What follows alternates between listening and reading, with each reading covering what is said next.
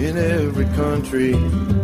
Trees, you know we can work together and learn what we need to meet the challenge. Traditional skills and modern techniques. Whatever language you speak, you have a world to offer every day. Climb with the ISA. Welcome to the ISA Science of Arboriculture podcast series. This series was developed by the International Society of Arboriculture and is brought to you by the Bartlett Tree Expert Company, caring for America's trees since 1907. This podcast series offers full length educational talks by the world's top researchers, educators, and practitioners, helping to keep you up to date with developments in the arboricultural industry.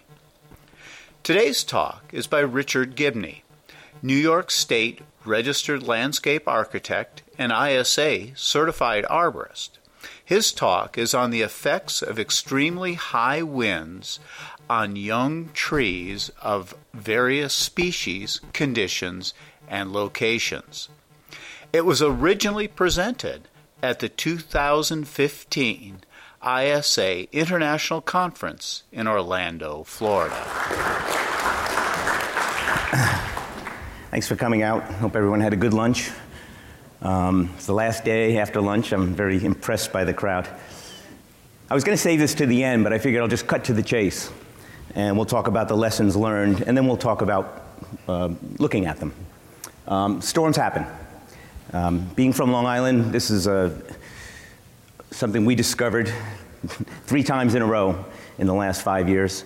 Uh, we had some wicked, wicked storms. Um, Irene seeming like a really bad one, and then Sandy making Irene look like a little sister.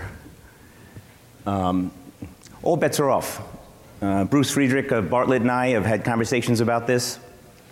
Uh, most testing of trees for wind uh, resistance go up to about 50 miles an hour, maybe a little higher. Um, we got winds that were 80 and over. Uh, we had a microburst through part of Long Island that winds were recorded at 120 for a very short interval, but enough to do some serious damage. Uh, as arborists, um, we can't guarantee anything over 80 miles an hour, so don't try to, okay? Um, but there are things you can do uh, before the 80 mile an hour wind hits. The mighty oak is not so mighty. I'll explain that later. Uh, soil failure. You've probably heard this a few times. I want to repeat it again. Uh, soil failure is often uh, the reason trees come down, not because the tree is unhealthy or, or having any major problems. And as arborists, we can help. Proper tree inspections, selections. I should have done that in the opposite order selections, tree inspections, crown thinning, selective removals. I just had a dis- discussion about crown thinning with someone, and uh, that might be debatable. I'm going to talk about two smaller storms, in quotes, um, and then we'll get on to Sandy. Uh, Irene was coming up the coast. Everyone knew it. We had a week's notice. Everyone had a chance to prepare. Uh, we still had major problems. We had another little thing called the microburst, which a lot of people did not hear about, and a very small portion of Long Island, uh, the Great Neck area, in June, had a sudden 120 mile an hour wind come through one little neighborhood, uh, just a focused bowling alley uh, of trees. You could actually track it almost like a, like a tornado. It wasn't quite a tornado, but it had the impact of one. Uh, one of the parks that we worked with uh, had 19 trees, 36 inch caliper average and over, uh, wiped out. No chance uh, for preservation. There were record tree failures in New York City uh, with Irene. and I think had Irene not happened, Sandy would have taken out those trees as well. Uh, sustained winds, which has a very strong effect on how trees go down. And this is the park I was talking about. A couple of quick pictures. Uh, this is Irene, the root plate. A normally healthy tree. Had you walked past this tree, you would not have suggested its removal prior to the storm. Um, these types of things, sorry for the blurry picture. This is the park in Great Neck. Um, amazingly, this happened on an afternoon in June, and not one person got hurt which was just unbelievable. Uh, big oaks came down. These trees were all sheared right off. The tops were taken off, uh, twisted. There's American uh, European beech here. Uh, I think this one was an ash. This is an ash that stayed standing. It only has a little bit of growth on top, which I didn't get in the picture, but it survived. Uh, I think it bent over about to here. And this was another European beech. Uh, if you take a look at this European beech, uh, we have another form of tree preservation that we recommend when it gets to this point, and we call in the carvers. Um, I don't know if you know tree carvers, but it's a nice last resort when you can't save a tree or when a tree, the top comes out. Uh, there's a whole crew of people going around the country doing this, and uh, I think it's kind of a nice thing in a park, especially if you want to preserve the memory of a tree. Uh, it's kind of a cool way to do it. this is another tree that went over, another oak. If you notice, the oak pulled out of the ground. Normally a very healthy tree. This is what this park looked like. And on and on. Yet you see a few hung in there. Uh, I think this tree had its top ripped out also, though. And so we had a few of those. Generally, the park was wiped out. On to Sandy. see how we're doing here. Um, Superstorm Sandy, record tidal surges, sustained winds once again, resulting in tree failure, soil failure, soil, salt intrusion, and salt spray. Those are some of the bigger problems for the evergreens. The salt spray was incredible. If you know Long Island, it's about t- between 20 and 30 miles uh, wide. Uh, Long Island Expressway runs right down the center, and most of the pines along the Long Island Expressway had salt wind uh, damage. Uh, and this is literally a, an average of 15 miles from either of the shores. So we had sideways winds, sideways rain, and, and carrying salt right across Long Island. The native trees, uh, red cedar, pitch pine, unaffected in most cases. This was a typical scene. Uh, this is a neighborhood. Um, I know I'm getting old when I say post war, and everyone looks at me and says, Which war? Um, pre war, I should say. This is pre war. Who knows what that means? Pre war. When, when were these trees planted, possibly? Late 30s, early 40s. We're talking that war. Um, this neighborhood uh, has a lot of uh, slate roofs. Uh, it was a well to do neighborhood called Munsey Park, where we had uh, uh, done inventories back in 1991, 1996, somewhere in there. Uh, we had been helping them take care of these trees for 15 years. We had them remove 200 trees over a 15 year period and planted 250 trees, uh, varying the species, uh, 40 different species, and trying to diversify. These old oaks were still there though, and in this neighborhood, I'm going to show you a whole bunch of these in succession. Lindens and oaks, uh, and if you notice, that's a healthy tree, okay? Do you see anything wrong with that tree? There's no hollows. Uh, these were healthy trees. However, back to the earlier discussion, look at the paving right here. Where were these roots? Okay? This new this, uh, curb has probably been replaced five times, the road probably replaced five times in the life of this tree. Uh, let me go back a second. Again, here's a walkway, here's the road, here's the driveway. These oaks just had no place to put their roots, uh, and it took a couple of winds to, uh, to figure it out. Uh, 65 oaks in this neighborhood, we counted, went down like dominoes. Um, there were probably about 12 lindens, and a few other species that went out. Uh, I'm going to show you just a bunch of this till you're sick of it. Um, and this just went on and on and on. Um, here's an ash tree, same neighborhood, right by a pond. I had recommended the removal of this tree eight years ago. They resisted, they wanted their trees, they wanted their big trees. Uh, this tree has a major cavity. It's right by the pond, it's right near a bench. I think any arborist might have said this tree should go. There's the cavity. They kept it up. Right across the pond is this oak. The pond is eroding. You're starting to see some of the root system. I didn't think it was a cause for real concern. The tree's been there a long time. Uh, Sandy hit. Okay, here's it is again. Here's the oak. There's the ash. Same scene. Oak came down, clean, no hollows. There's the ash, that damn ash. Um, I had the mayor like saying, Rich, the ash is standing. Anyway, um, the mayor got voted out after a 15 year term, after all these trees came down. And I'm not an arborist there anymore. uh, it's just, uh, it's amazing how the, the negative response to tree falling in this neighborhood was incredible. Um, and we tried to convince people that a lot of these trees were healthy by any standard. Um, but that kind of a wind came through this neighborhood and, and took things out. Um, we suggested a red maple to go back, a, a, tree that might be a little more attuned to this type of setting. Um, And there it is again. Now, what's interesting on the same park, that's an ash tree. Look at the caliper on that. That's about a, I think it's about a 70 inch ash. Uh, a couple of limbs came out. That's it. So these ashes start to tell me something about the durability of ash trees, uh, which I was unaware of. Um, there are paths here, but this tree is somewhat open grown. The other ash tree was next to a pond with a path right behind it that's been repaved several times. So it, it sort of fell into the category of a tree that should come out, but it didn't fail when we thought it would. This is a Leyland cypress. Uh, we planted this when it was 12 feet tall. I thought for sure this thing would just lay down, uh, and it didn't, which was amazing once again. But I think it had the time to spread out its roots in an area that gets very little activity, um, and it held on. I would like to have been there when the storm hit and to see how far it bent over. This was an interesting one. Uh, five days after Sandy, this oak just fell on a clear day, no wind. Uh, I looked at it. Excellent wound closure, generally a healthy tree. But I went to the root system. Look what I saw. Um, remember the Weebles? They wobble, but they don't fall down. This thing was sitting on a bowl. It had very little descending roots, if none at all. It had all of this white decay. This is just how it turned over. All this white decay showed underneath. So we got to see underground. Um, a little late, but we got to see what happens. And this tree is in an area, the other theory of mine is the um, irrigation systems. Uh, this is a residential neighborhood. Everyone irrigates their lawn. Most of them irrigate every other day or every day. Uh, and I don't think these oaks can handle that. Uh, the, the, root systems were rotting out under the ground. Uh, you couldn't tell it from the canopies or from the buttress roots or from anything else above ground. Here's another one. And if you look at the hollow under this, but how lucky are these two houses? Um, if you saw this oak growing here with a door there and a driveway here, what would you think about the root system? And what, what would your recommendation be?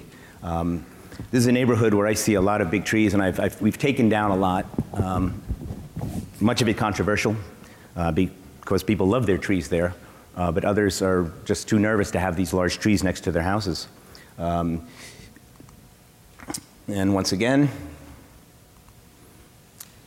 Okay, survival of the fittest. This is what I, I, I, grew up knowing that the little acorn grows into the mighty oak. I'm sure we all know that story.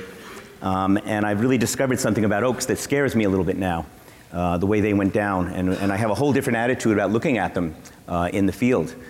And, uh, and you think about this, and you think of oaks as being the most fit. Um, but have they adapted to irrigation systems, to construction? And I say no. Here's the exact same neighborhood. This is an oak that went down. This is a tree lined street from the 1940s. London plane trees, averaging 30 inch to 36 inch caliper. Once they removed this, you drove down this street, you wouldn't even know there was a storm.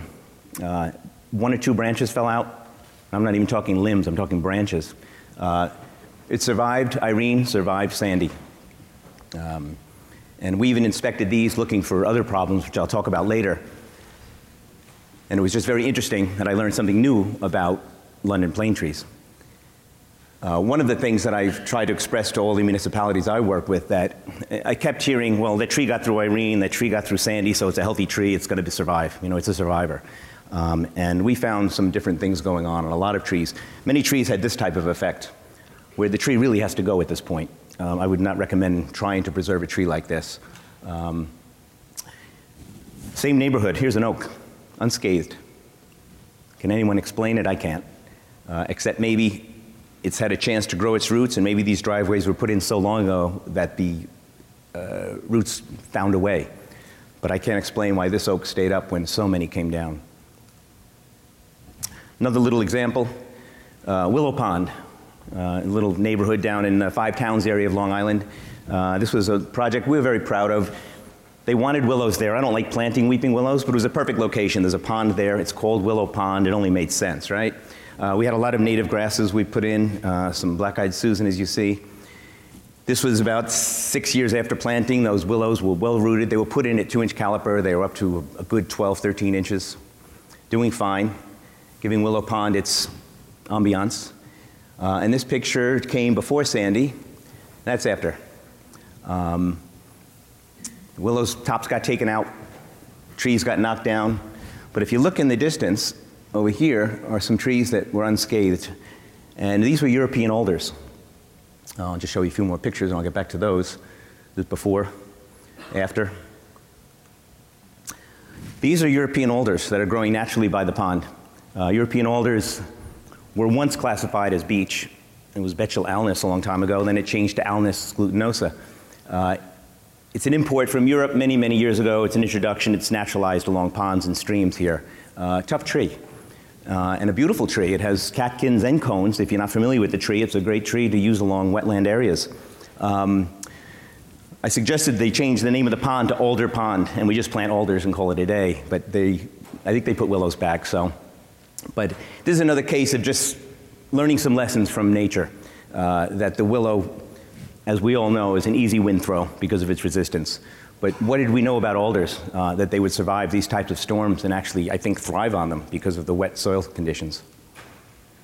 There's just another look in at some of the, the trees there. And that's the alder again. This kind of cool, right? What does this tell you? When we are talking about the big picture before, you know, that this kid's a good bike rider, yes. Um, what's happening to the trees in this neighborhood? This is salt water. Okay, this is the salt water that came up uh, during Sandy on the uh, south shore of Long Island and some of the west shore. This is a neighborhood called Red Hook, uh, Brooklyn. Red Hook, Brooklyn is right off of the Hudson. It's, uh, it, it had saltwater intrusion.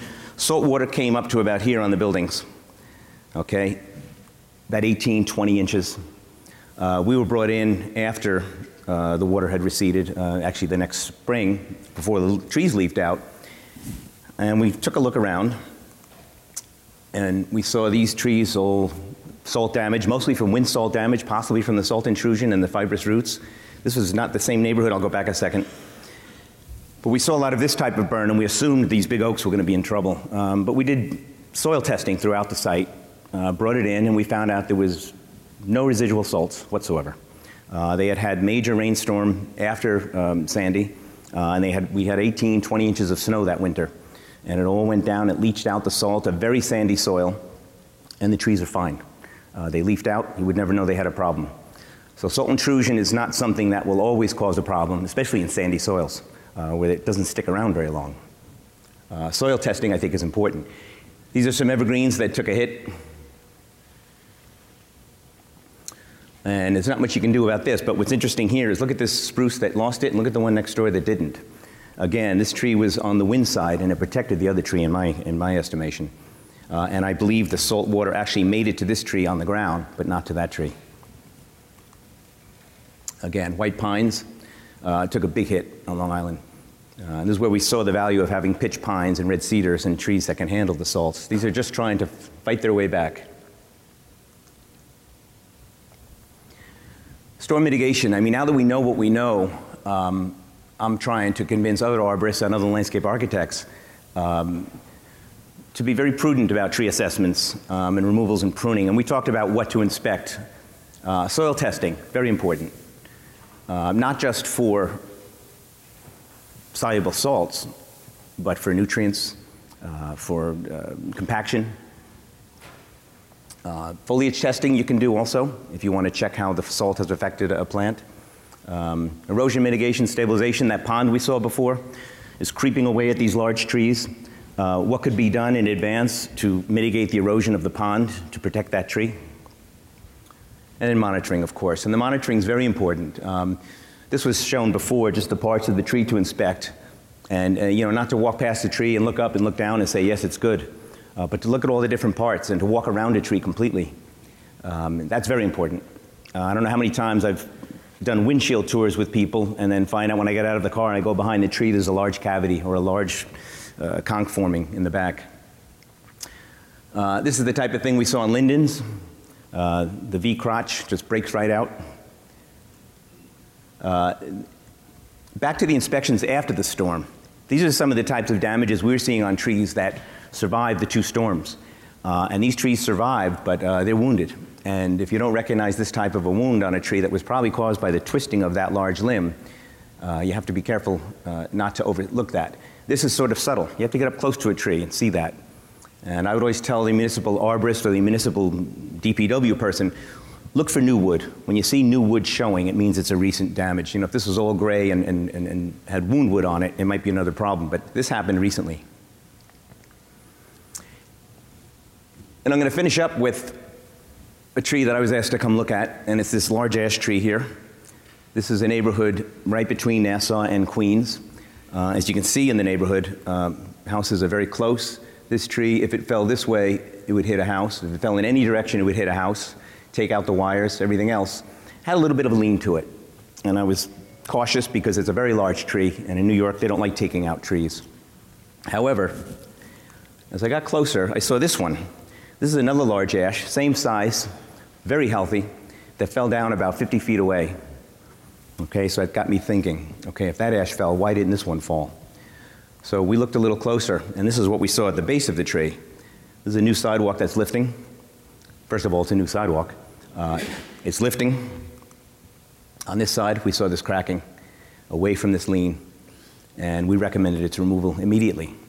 Um, once a tree gets to this point, um, what I have seen municipalities do is go in and fix this sidewalk again. And uh, that's a big mistake.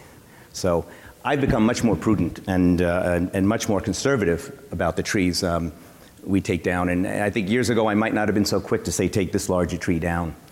So uh, the, the lessons learned are that big trees can be very dangerous trees uh, in heavy wind situations. And uh, I think what I'm getting away from as a landscape architect is planting oak trees in areas that don't have open root spaces uh, and that won't in the future.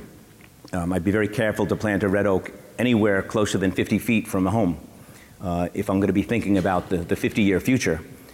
Um, so I, I, I, really want to keep our eyes open after these storms and see what the results are. Uh, one of the things I will tell you between the London plane and tulip trees did not come down in those neighborhoods. Um, and we're going to keep an eye on those too. Um, but I think the, the, the take home message is that these storms really uh, give us good lessons, and we have to be aware, look at the big picture. Uh, and tree selection at the beginning is so important. Um, these types of neighborhoods planted back pre war uh, and even up to the 50s or 60s, uh, we didn't have the knowledge we have now. And when you come to these conferences, you go to some of these uh, seminars, I'm just amazed at how much knowledge we've built up in the form of data and in the form of practical, practical tree knowledge. And we really need to use that uh, to the best advantage. Thanks. This concludes Richard Gibney's talk, Lessons Written in the Wind. To learn more about wind and storm damage to trees, you can find additional information at the ISA web store including the two part Storm Response CEU article in Arborist News, or the consumer brochure Weathering the Storm. If you would like to receive CEUs for listening to this lecture, please visit the ISA online store and select Online CEU Quizzes.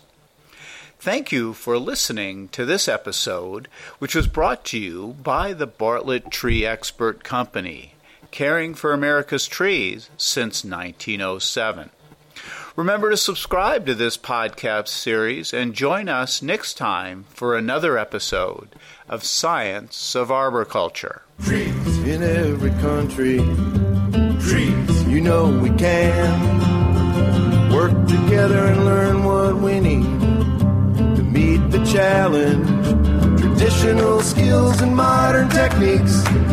Whatever language you speak, you have a world to offer every day. Climb with the ISA